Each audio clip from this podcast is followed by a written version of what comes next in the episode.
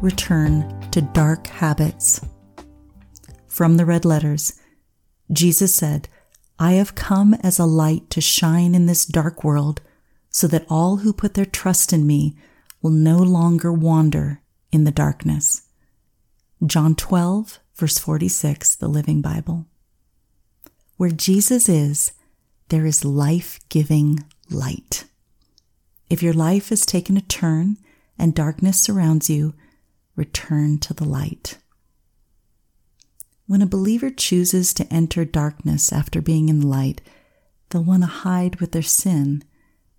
It isn't the condemnation of the Lord that keeps them away from Him, it's their own self condemnation.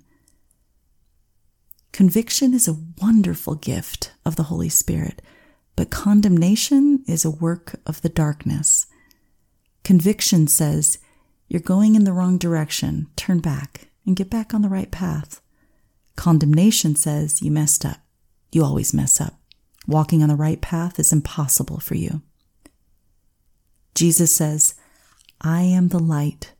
Turn your heart toward me. Let my light cover you and guide you away from the darkness. Let's start again. Repent, receive God's grace, His undeserved blessing. Come into the light and you will start doing God inspired things. These things will bring a harvest of blessing on your life, and this change of atmosphere is one prayer away. Where there's light, darkness cannot exist.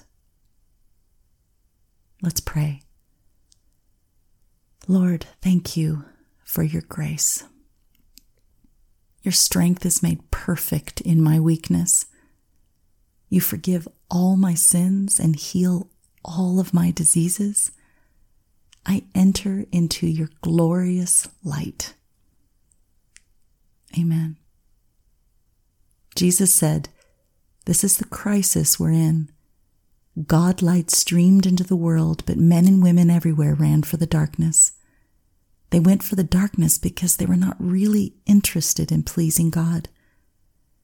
Everyone who makes a practice of doing evil, addicted to denial and illusion, hates God's light and won't come near it, fearing a painful exposure.